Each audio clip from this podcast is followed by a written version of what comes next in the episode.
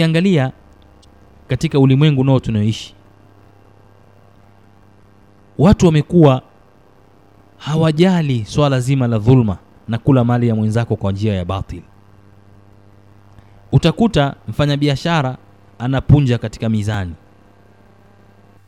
Kuanzia wafanyabiashara wakubwa wa kimataifa mpaka wafanyabiashara wadogo wa mkaa. Imekuwa ni tabia sasa hii imekuwa ni utamaduni mfanyabiashara mkubwa kabisa wa kimataifa anapunja katika mizani. Kama ni shirika za kimataifa kama ni dola lenyewe basi linapokuja kununua mazao kwa mkulima aliokuwa chini kabisa linampangia lenyewe bei ya kuuza. Kama ni pamba yako mimi nitainunua tani moja kwa shilingi elfu ishirini. Wakishainunua wanaitengeneza ile pamba halafu wanakuja kukuuzia wewe mwenyewe kwa bei wanayoipanga wao wenyewe na sio bei inayopangwa na soko. Hii ni dhulma ni dhulma ya kimataifa. Kwa hiyo dhulma ya vipimo haianzii katika mtu anayeuza mkaa inaanzia katika juu kabisa na hatima yake mpaka muuza mkaa nayo. Inamlazimu afanye vile kwa sababu ule mtiririko wa dhulma umeanzia juu. Kwa hiyo ndio maana huku chini naye sasa kopo lake la mkaa la shilingi hamsini au shilingi mia analigonga gonga lile kopo kiasi cha kwamba linaingiza ma, ma, makaa matano tu mule ndani. Ukija wewe na shilingi mia yako una, uh, kopo shilingi mia lakini kopo limegongwa kiasi cha kwamba limekuwa dogo finyu mikaa haifiki ndani anakumiminia kwamba hili ni shilingi mia. Hapo naye anakuwa amekula mali yako kwa batili kwa sababu mtiririko mzima unakwenda hivyo. Kwa hiyo tunaishi katika utamaduni wa dhulma tunaishi katika utamaduni wa watu kuliana mali zao kwa njia ya batil kuliana mali zao kwa njia za utapeli na ujanja na katika kupunja katika vipimo.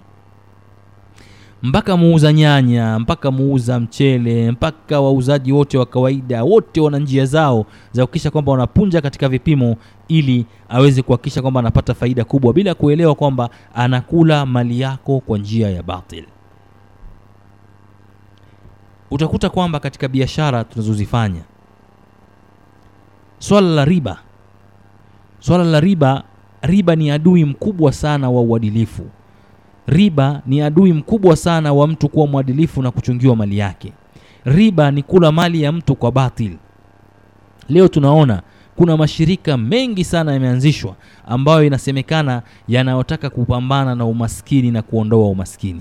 Lakini kusema kweli yanazidi kueneza umaskini kwa sababu ya riba na ukiwahoji wale ambao wanakopa zile fedha unakuta amekuwa mtumwa wa shirika lile au amekuwa mtumwa wa jumuiya ile ambayo anatakiwa akikopeshwa kiasi fulani cha fedha anaporudisha basi arudishe riba ya kiasi fulani. Kwa hiyo anaifanyia kazi ile, ile, ile riba ile aipate aweze kuirudisha. Hii vile utaratibu huu vile vile haukuanzia chini utaratibu huu umeanzia juu kabisa. Mataifa yaliyokuwa tajiri yanapokuja kusaidia mataifa yaliyokuwa maskini. Hayawapi msaada bure yanakupa mkopo kwa riba. Wewe ni maskini unataka dawa kwa ajili ya watu wako unataka elimu kwa ajili ya watu wako unataka nyumba kwa ajili ya watu wako unataka barabara kwa ajili ya watu wako. Ni maskini. Unatakiwa usaidiwe kwa mujibu wa mafundisho ya Kiislamu. Lakini huyu anakusaidia na anakwambia wakati unanilipa unirudishie mara mbili au asilimia hamsini au asilimia mia moja ya, ya, ya, ya, ya msaada huu niliokupa. Kwa hiyo unakuta kwamba taifa zima linaingia katika utumwa wa kulipa riba, sio kulipa msaada, kulipa riba ambazo zimeongezeka pale.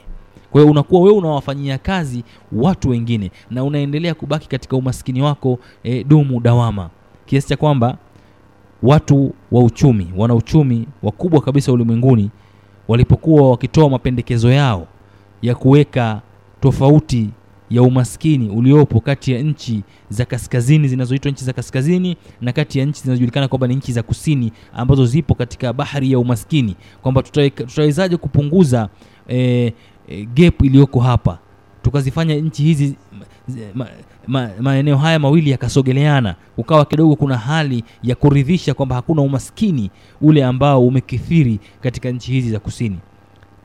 Wataalamu hawa mambo ya uchumi walisema njia iliyopo ni moja tu ni kuondosha riba ni kuondosha riba katika mabenki ya dunia na kuondosha riba katika misaada inayotolewa Kwa kufanya hivyo, tutazifanya hizo nchi ambazo ni maskini ziweze kuwa na, na, na uchumi uliokuwa mzuri, kwa sababu wataweza kujikwamua katika umaskini wao kwa misaada na mikopo na waliopewa na nchi zilizokuwa tajiri. Kinyume cha hivyo, hawa kila siku wataendelea kwenda chini na nchi tajiri zitaendelea kuwa juu na gepo litakuwa ni kubwa. Kwa haya ni maelezo yameelezwa hivi sasa hivi katika, katika karne tulionayo na wasomi wa mambo ya kiuchumi wakati Mwenyezi Mungu Subhanahu wa Ta'ala karne kumi na nne zilizopita anasema wa ahalla Allahu al-bai'a wa harrama riba, Mwenyezi Mungu amehalalisha biashara na ameharamisha riba, kwa sababu riba ni kula mali ya mwenzako kwa njia ya batil. Kwa riba inapokuwepo ndio inasababisha kupunja katika vipimo. Kupunja katika vipimo kunapokuwepo ndipo kunasababisha rushwa katika jamii.